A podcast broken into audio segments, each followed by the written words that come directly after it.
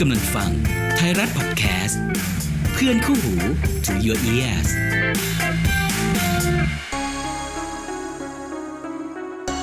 คุณกำลังฟัง Extra Time Podcast เพราะเรื่องราวของโลกฟุตบอลไม่ได้จบภายใน 90 นาที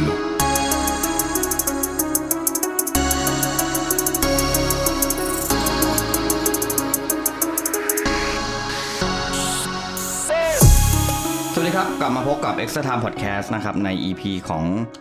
เออที่เราบอกว่าแขกรับเชิญซ้ำนะครับ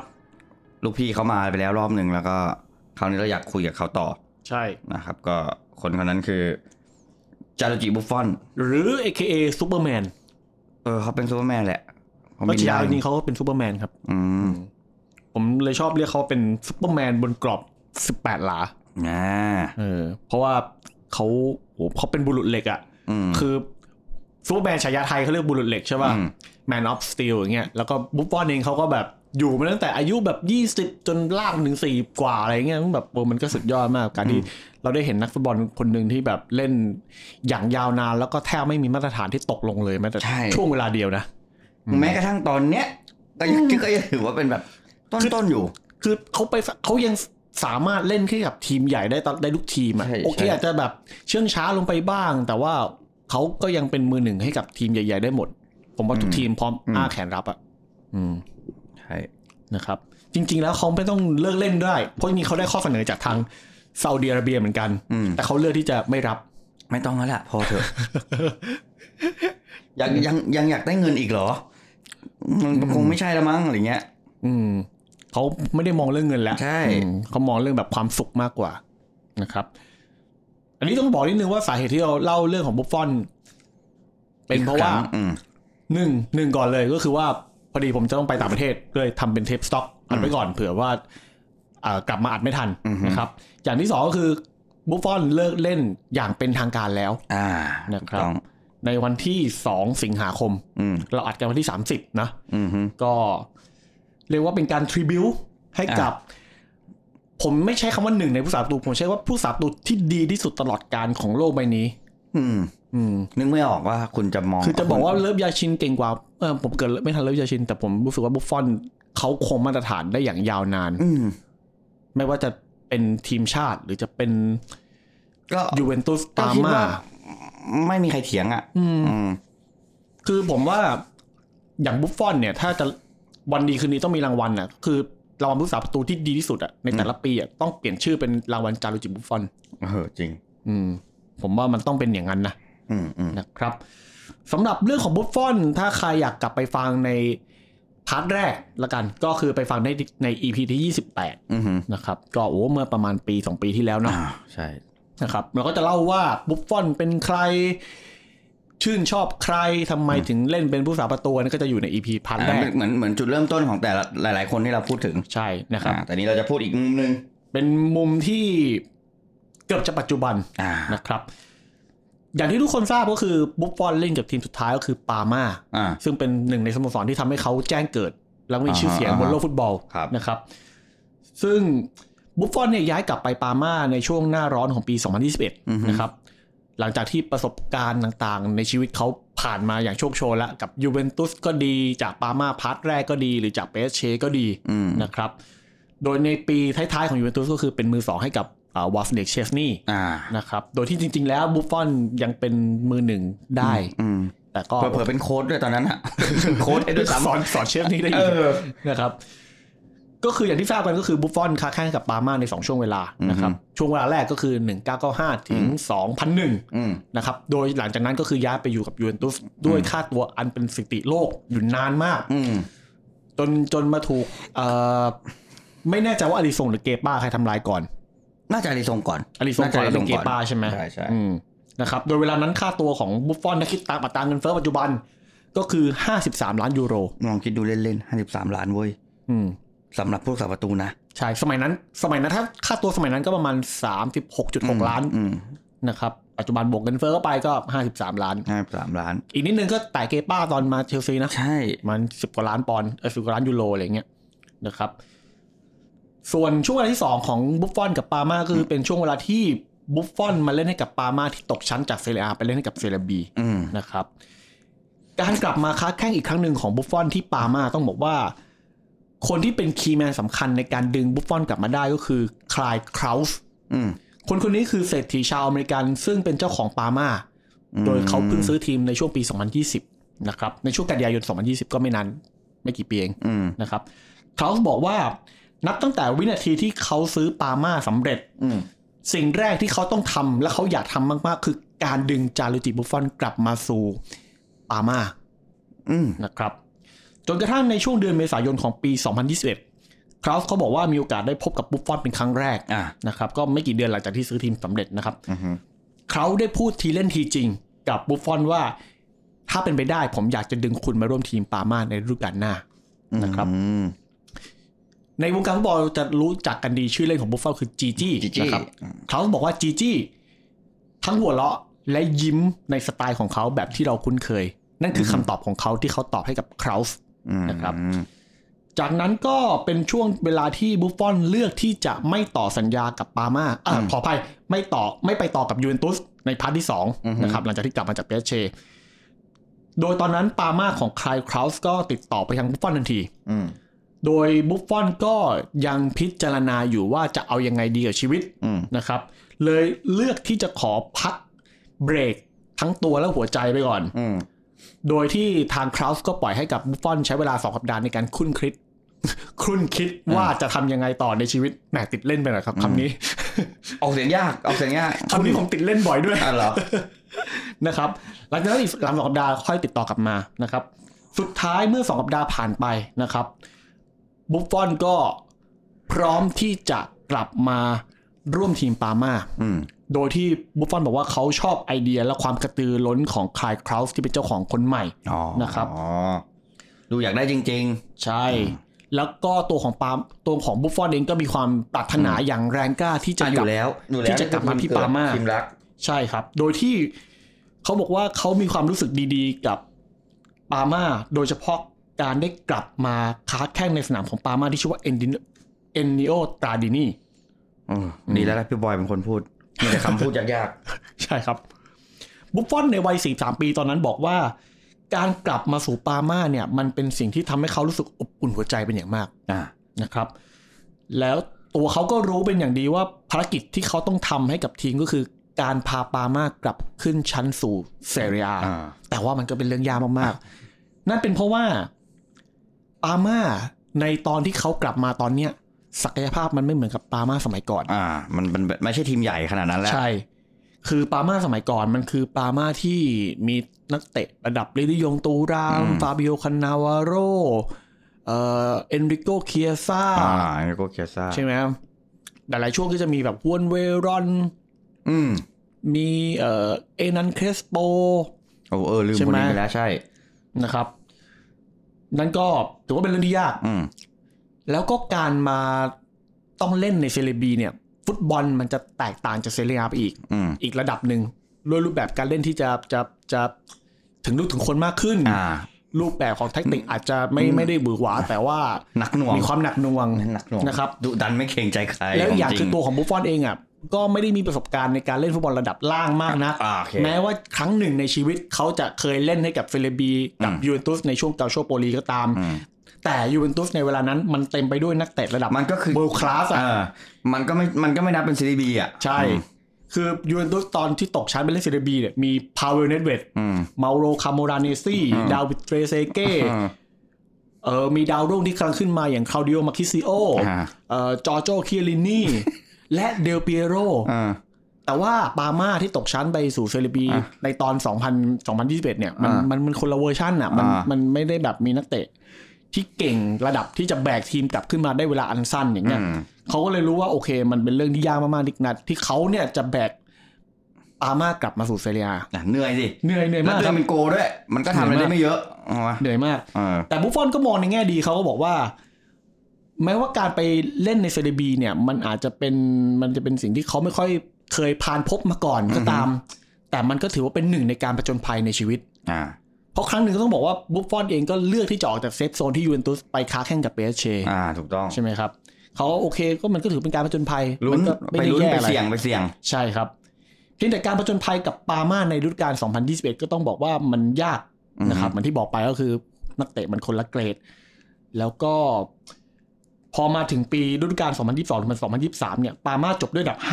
อืม 5 ได้ไปเพลย์ออฟกับกายารี อืม แต่ชาวเกาะกายารีที่มีเอ่อคาริโอราเดียรีเนี่ยสามารถพลิกเอาชนะปามาจนได้เลื่อนชั้นสู่เอ่อเซเรียอาได้ในฤดูกาล2023-2024 อืม ก็เป็นเรื่องที่น่าเสียดาย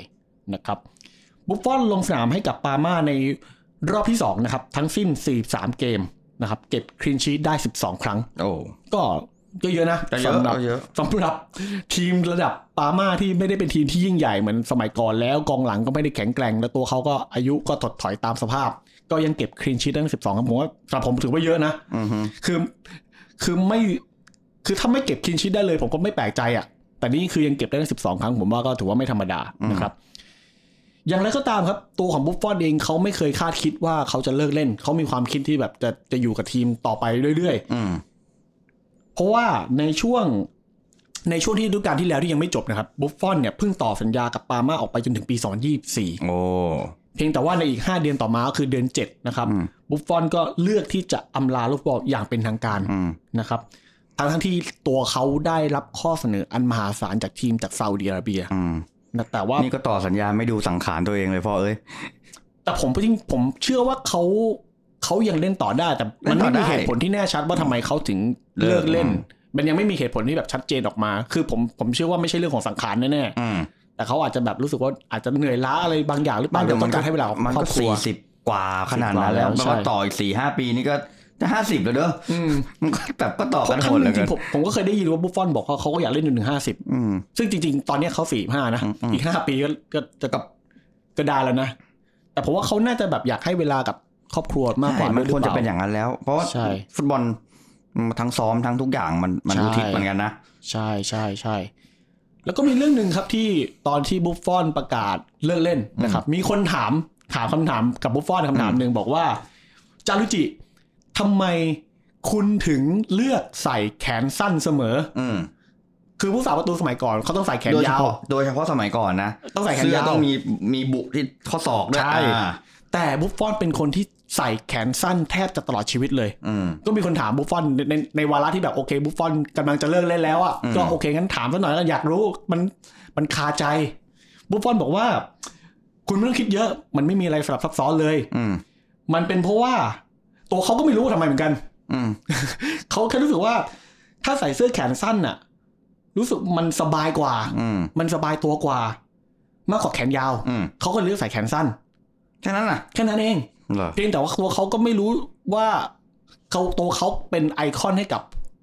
ประตูรุ่นน้องหรือเปล่า เพราะว่าหลังจากที่เขาใส่แขนสั้นน่ะ หลังจากนั้นน่ะ ประตูรุ่นน้องก็ใส่แขนสั้นกันเพียบเลย อ่า ก็มีคนใส่แต่แขนสั้นทีนี้ ถ้าให้นึกแบบเร็วๆอ่ะ มีอารอนแอมแลมสเดล โอเคใช่ ที่ใส่ใช่ไหมขาเอ่อแขนสั้นอย่างเงี้ย เออ อีกหลายคนเลย หลายคนเลยหลายคนเลย เออเดวิดลายาด้วยไหมจำไม่ได้ ใช่ใช่ เออโร ใช่ เบิร์ตซานเชสอะไรพวกเนี้ยพวกก็แบบ เออ มันก็มันก็พลิกแฟชั่นเหมือนกันเพราะจริงๆอย่างผู้สาวคนสมัยก่อนเหมือนที่พี่ตาบอก อืม วิลเลอร์ชไมเคิลต้องใส่แขนยาวเดวิดซีแมนอย่างเงี้ย อืม แล้วก็บุด้วย ว่าบุด้วยซึ่งต้องตัวใหญ่ๆโค David ่งๆหน่อย James อ่า ใช่ไหมครับ เออบุฟฟอนก็บอกว่าเขาก็ไม่แน่ใจว่าเขาเป็นคนนำแฟชั่นหรือเปล่าแล้วเขาก็หัวเราะ อืม เออผมว่าอาจจะนำ อืม เพราะบุฟฟอนเป็นผู้สาวตัวที่ดีที่สุดในโลกแล้วทุกคนก็แบบ อยากที่จะเดินตามรอยเขาแล้ แล้ว วมันเท่แล้วมันเท่ด้วย มันเท่ มันเท่ด้วย เท่เออ นั่นแหละครับ จริง ๆ บุฟฟอนบอกว่าเขาใส่แขนสั้นมาตั้งแต่ตั้งแต่เด็กเลย อืม ไม่ใช่ไม่ใช่มาแบบใส่ตอนดังแล้วหรืออะไรอย่างเงี้ย อ๋อ เออ แล้วเขาเขาบอกว่าเขาบอกเขาบอกเพิ่มเติมว่า เวลาที่ลูกฟุตบอลน่ะ มันโดนท่อนแขนน่ะ อืม มันรู้สึกว่าแบบเหมือนหนังชนหนังอ่ะมันมันได้ฟิลมากกว่า อ่าโอเค เพราะมันอันผันเสื้อมันอาจจะ เออเรื่องซาดิสได้ไหมวะ เอ อ ไม่แต่ว่า อันนี้ต้องบอกก่อนนะว่า ไม่ใช่แค่ไม่รู้ว่าเป็นผู้นำแฟชั่นหรือเปล่า เออ ผมเนี่ยคนหนึ่ง เออ ที่ใส่แขนสั้นตอนเป็น เออ โกลเนี่ยเพราะ เออ เพราะเพราะเพราะจะบอกว่าเพราะบุฟฟอนนี่ไม่ใช่แต่ว่าเพราะ เพราะเห็นเฮ้ยแบบนี้แหละเท่ อืม คือเราเรามองความเท่เลยเราไม่ได้มองอะไรเลยนะ อืม เฮ้ยแม่งใส่เสื้อสั้นแขนสั้น แล้วก็มีถุงมือตัวถุงมือใหญ่ๆถุงมือกลมใหญ่ๆนึกออกปะ ใช่ใช่ใช่ เฮ้ยแม่งเท่ดีว่ะ เออ แล้วก็เลยใส่ ตอนสมัยเป็นโกก็พยายามแล้วก็จะโดนโดนแบบโดนโค้ดโดนเพื่อนด่าว่าทำไมไม่ใส่แขนยาวเพราะทุกคนก็จะ มันต้อง ยึด เซฟใช่ไหมเพราะเวลากระโดดรับมัน อ่ามันข้อ ศก ศ มัน อก ไปโด แล้ว นนู่น แล้วส นั่น นามฟุตบอลตอนเด็กๆเราเตะกันอ่ะ ดินแดง โอ้โห ไม่ใช่ไทยญี่ปุ่นดินแดงครับดินแดง ดิน เล แดง ย จริงๆคือไอ ไอ้ที่ถ้าดีใจที่ยิงเสร็จแล้วสไลด์อย่าไป เอา ทำ อย่า เลย ทำ นะ นะครับ ถลอกยันเข่าถลอกเป็นอย่างหัวไม่เท้าอ่ะ เออนั่นแหละครับเขาบอกประมาณนั้นแหละเขาบอกประมาณประมาณว่าเขาชอบฟีลลิ่งในการที่แบบบอลมันโดนเนื้ออ ม โดนหนังนะครับเพราะถ้ามีเสื้อมีแขนเสื้อมันก็อาจจะ อ่ะ มัน โดน ไม่ได้ฟีล มัน ไม่ ไม่ ได้ ได้ ฟี ฟิล ล ไม่ได้ฟิล นะครับ ก็อันนี้เป็นสิ่งที่บุฟฟอนเฉลย อืม ให้กับใครหลายคนที่สงสัยมาตลอดว่าทำไมบุฟฟอนชอบใส่แขนสั้น อืม นะครับ ตลอด 28 ปีในโลกฟุตบอลของบุฟฟอนก็ต้องบอกว่าเขาเป็นผู้เล่นที่ทิ้งมรดกไว้สำคัญมาก อืม ๆ นอกเหนือจากเรื่องของแขนเสื้อแขนสั้นแล้วนะครับเขายังทิ้งหลาย ๆ อย่าง เช่นแบบเรื่องของความเป็นผู้นำ อืม ความเป็นคนที่รักษาสภาพร่างกายได้อย่างยอดเยี่ยม อืม ความเป็น Family Man ความเป็นสุภาพบุรุษในโลกฟุตบอลนะครับ การวางตัวต่างๆ เขาก็ทำได้อย่างยอดเยี่ยมนะครับ แล้วก็เป็นหนึ่งในผู้สาประตูที่ไม่ได้ถูกตำหนิอะไรมากมาย คือ นะ ไม่มีประเด็นเลย ถ้าพูดง่าย มีนิดนึง ซึ่ง อ่ะ ผมจะเล่าหลังจากนี้นะครับ โอเค แล้วก็ด้วยการต่างๆของเขาเนี่ย มันเลยไม่แปลกว่าหนึ่งในลูกสาวประตูที่เวลาแฟนบอลนึกถึงอ่ะ มันก็ต้องนึกถึงบุฟฟอน ๆ อืม อืม สิ่งเดียวครับที่บุฟฟอนบอกว่ายอมรับและเสียใจมากที่สุด และอาจจะเป็นเรื่องเดียวในชีวิตของบุฟฟอนที่ถูกนำไปถกเถียงมากที่สุด เรื่องนี้หลายคนอาจจะไม่ทราบก็คือ การที่เขาหยิบข้อความข้อความหนึ่งที่ถูกสลักเอาไว้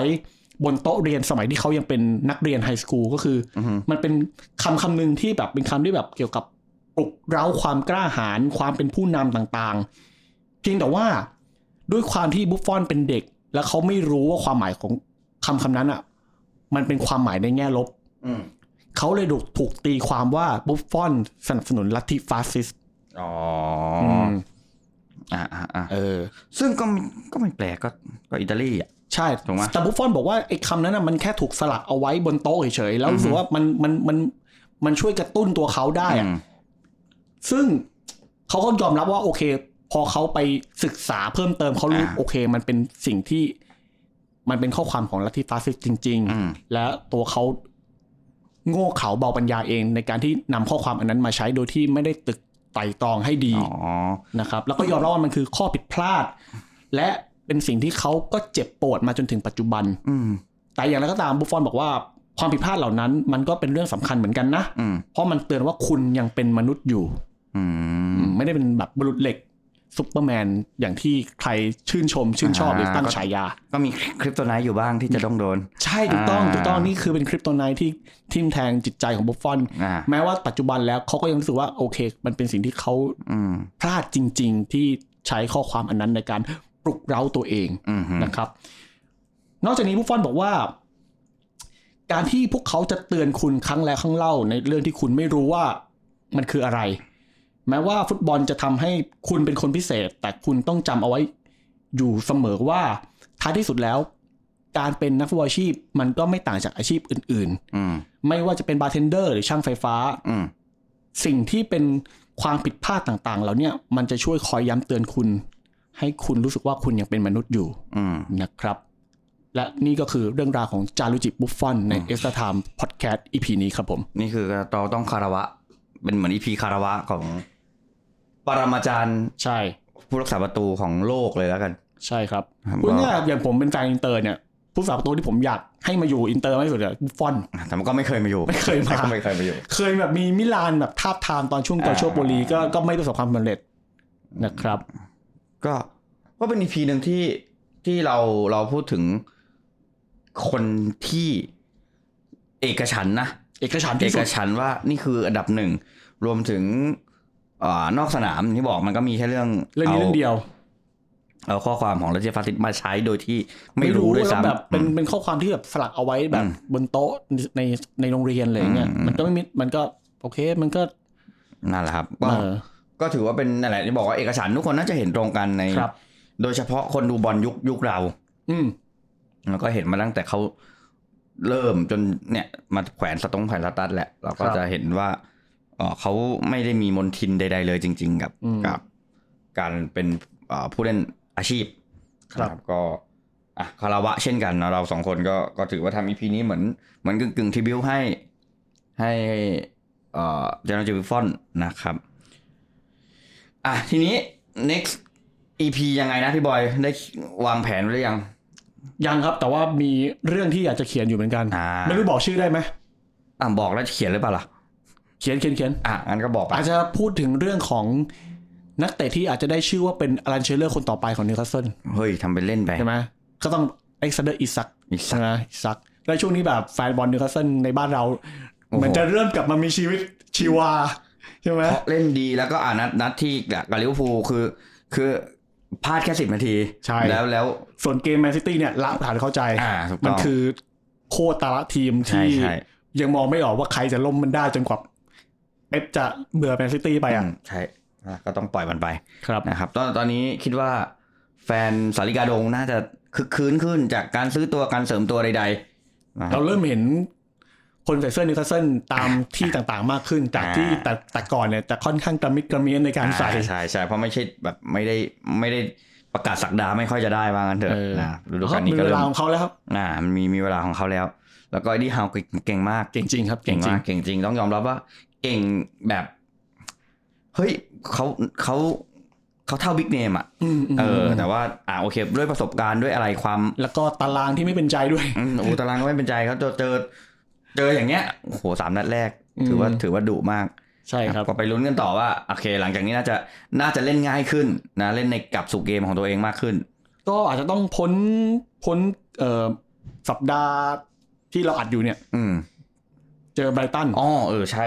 เจอไบรตันนี่หว่าโอ้โห ใช่ครับ หนักเอาจริงหนักกว่าเจอลิเวอร์พูลนะ เจอไบรตันทันทีเนี่ย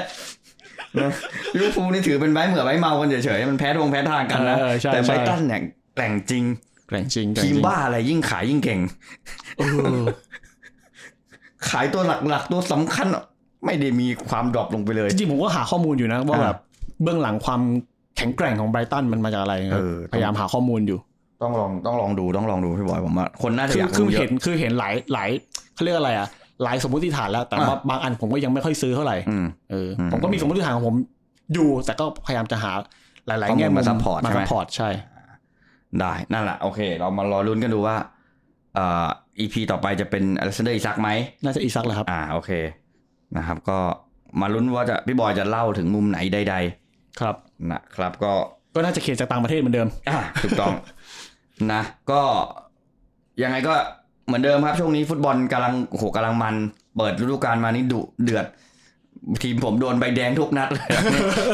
ล่าสุด นี่ล่าสุดจะเราจะทำลงในลงในลงในแบบเพจตัวเองว่าแบบ คาดการสิบผู้เล่นลิเวอร์พูลของคืน จะโด นี้ นใบแดง แม่งก็คือสิบเขาปกติเขาจะสิบเอ็ดผู้เล่นนะ อ่า ตอนแข่งเราเรามีสิบ เราต่อให้เหลือสิบ เออเราเราคาดการแค่สิบพอ เดี๋ยวมันลงไปก็โดนใบแดงอยู่ดี เออ เออบ่นบ่นเรื่องกรรมการหน่อยได้ไหม เออ ผมว่ากรรมการแปลก คือผมพูดตรงๆอ่ะ ปกติแล้วอ่ะฟุตบอลอังกฤษอ่ะกรรมการอ่ะคุณภาพห่วยที่สุดในบรรดาท็อป5อยู่แล้ว ๆอืม ห่วยแบบโดยโดยที่ทุกผมเชื่อว่าทุกคนก็น่าจะเห็นด้วยตรงกัน แล้วปีเนี้ยยิ่งตัดสินห่วยกว่าเดิมอีก จริง คือจังหวะที่แบบไม่ค่อยมีอะไร ก็แจกเหลืองเลย อืม หรือจังหวะที่แบบไม่น่าแจกแดง ก็อยากแจกแดง อ่าก็ แล้วยังมีแบบกดยุมยิมที่แบบโน่นเนี่ยกับกรรมการก็ไม่ได้อีกอะไรเงี้ยอย่างผมดูเซอร์ดาเป็นหลักเนี่ย เกมที่ผมดูคืออินเตอร์กับมอนซาคือมอนซาเนี่ยจะจะเป็นทีมที่ซื้อนักเตะอินเตอร์เยอะมาก อืม แต่ว่าจะมีแบบบางช็อตที่แบบเสียบแท็กเกิลกันนิดๆหน่อยๆอ่ะกรรมการแจกเหลืองเลยแบบ อืม ไม่กี่นาทีแจกเหลืองเลยอะไรเงี้ยมันมันมันรู้สึกว่าแบบ ผมก็ไม่แน่ใจว่ามันเป็นทางยูฟ่าได้สั่งการอะไรบางอย่างหรือเปล่าว่าแบบเฮ้ยซีซั่นนี้แบบ ต้องการที่จะปรามนักเตะให้แบบซอฟต์ลงไปเลยหรือเปล่าอะไรเงี้ยมันไม่ อืม ไม่แน่ใจเหมือนกันเพราะว่าผมก็ดังดูเฟดาหลายๆเกมแล้วก็แบบกรรมการแจกเหลืองง่ายมาก อ่า เออแต่อันนี้ต้องบอกว่าผมยังไม่ได้ดูอย่างบุนเดสลิก้าว่าเกิดอะไรขึ้นหรือเปล่า อ่า อย่าง ต้อง บุนเดสลิก้าผมก็ได้ดูแค่เกมที่แฮร์รี่เคน อืม ไปยิงอะไร อ่าไปดู ก็เลยไม่ได้ Harry Kane เห็นจังหวะที่แบบแจกใบเหลืองง่ายๆเลยไม่ค่อยเห็น อืม อาจจะเพราะว่ากรรมการของบูเดฟลิก้าผมว่าค่อนข้างมาตรฐานที่สุดในบรรดาท็อป 5 แล้ว อืม เลยแบบไม่ค่อยมีปัญหา controversial มากนัก แต่คนบอลอังกฤษนี่แบบ เออ คือจังหวะใบแดงของลิเวอร์พูลหลายๆก็แบบเอ๊ะ ใบเอาใบแดงฟันได้อ่ะ อาจจะ เข้าใจได้ อาจจะเข้าใจได้คือให้ก็ได้ไม่ให้ก็ได้ เออ แต่ใบแดงแม็กลิสเตอร์เนี่ย ทุก คน ค ง น งเลย ก็แบบอะไรวะ ขนาดนั้นเลยเหรอวะ เอ๊ะ VR มีหรือเปล่านะ เออคือคือลูกฟันได้ผมว่าทุกคนทุกคนก็มันก็มันก็สองมุม ตัว เนาะ สุดท้ายอะไรอย่าง อ่า เงี้ย มันก็ ใช่ไหม ตัวสุดท้ายมันเข้าเข้าหนัก เข้าทะเลอร์ทะล่าอยู่เหมือน โด กัน นบอลก็จริงแต่โดนขาก่อนคือมัน เออ ให้ได้ไหมให้ได้ ไม่ให้ก็ได้ เออ เพราะฉะนั้นมันก็อ่ะก็ แต่ ก็ แม ย น ก เลส ไว้ เตอร์นี่แบบ เอออีกอย่างว่าของจริง เะ ประหลาดประหลาด เออเป็นซีซั่นที่แบบ กรรมการอังกฤษยิ่ง อืม ปกติ ก็คนดูบอลอังกฤษก็ เออก็บ่น บ่น อยู่ จะ แล้ว ตายอยู่แล้วมันยิ่งมา ครับ ยิ่งมากดยุมหยิมบอกว่าเออยิ่งน่าเบื่อเลย ถ้าเอ่ออยากอยากแบบว่าดูบอลอังกฤษ แล้วสบายใจเรื่องกรรมการมากขึ้น ครับต้อง ให้ ไง ลองเอามาเปรียบเทียบกับบอลไทยดู อ่า อ่าเราอาจจะรู้สึกว่า อ๋อ ก็ปกตินี่ อ๋อ ไม่ได้ไม่ได้ไม่ได้ผิดแปลกอะไรเยอะเออ เน้นเน้นการปลอบใจตัวเองด้วยวะ นะครับก็จะรู้สึกสบายใจขึ้นนะครับก็จะไปเทียบผมไปเทียบบุนเดสลิก้าอย่างงี้จะรู้สึกว่าโอ้ ไกลตัวไป มาตรฐานเออ ไกลตัวไป มาตรฐานมันโอ้มันห่วยแต่เนี่ย อืม เปรียบเทียบกับบอลไทย น่าจะเลเวลไม่ห่างกันมากนัก ครับ นี่เห็นไหม EP ที่แล้วก็หาทัวร์ EP นี้ก็ยังหาทัวร์ ครับอ่าอ่ะโอเค ก็ฝากติดตามพวกเราเหมือนเดิมนะบ่ายสองโมงนะครับ ทุกวันเสาร์ก็ติดตามเราตามช่องทางต่างๆ ของไทยรัฐพอดแคสต์ไทยรัฐสปอร์ตรวมถึงอ่าไทยรัฐออนไลน์นะก็เป็นร่มของไทยรัฐทั้งหมดเนี่ยเราก็อยู่ ครับ ไม่ว่าจะเป็นใน YouTube มาแน่นอนเราจะเราจะเปิดให้โอกาสได้คอมเมนต์กันง่ายหน่อย ครับ นะครับรวมถึงแพลตฟอร์มอื่นๆของ พอดแคสต์ที่คุณฟังอยู่ไม่ว่าจะเป็น Podbean Spotify Google Podcast Apple Podcast นะครับเราก็เซอร์วิสเหมือนเดิมทุกอย่างนะครับ ใครสะดวกตรงไหนก็ฟังตรงนั้น ครับ นะครับเดี๋ยวโอเคสำหรับ EP นี้ก็น่าจะเท่านี้นะ ครับ ร่วมส่งเอ่อจารุจิบุฟฟอนให้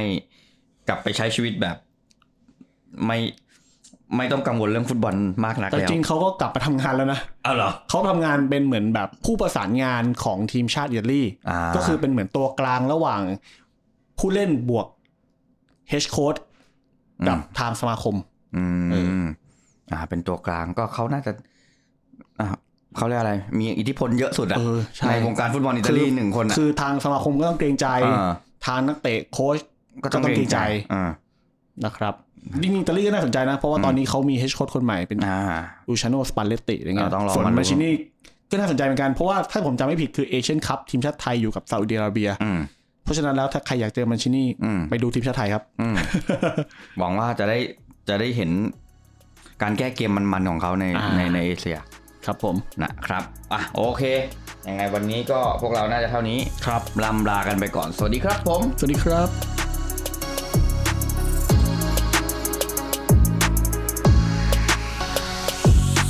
เอ็กซ์ตร้าไทม์พอดแคสต์เพราะเรื่องราวของโลกฟุตบอลไม่ได้จบภายใน 90 นาที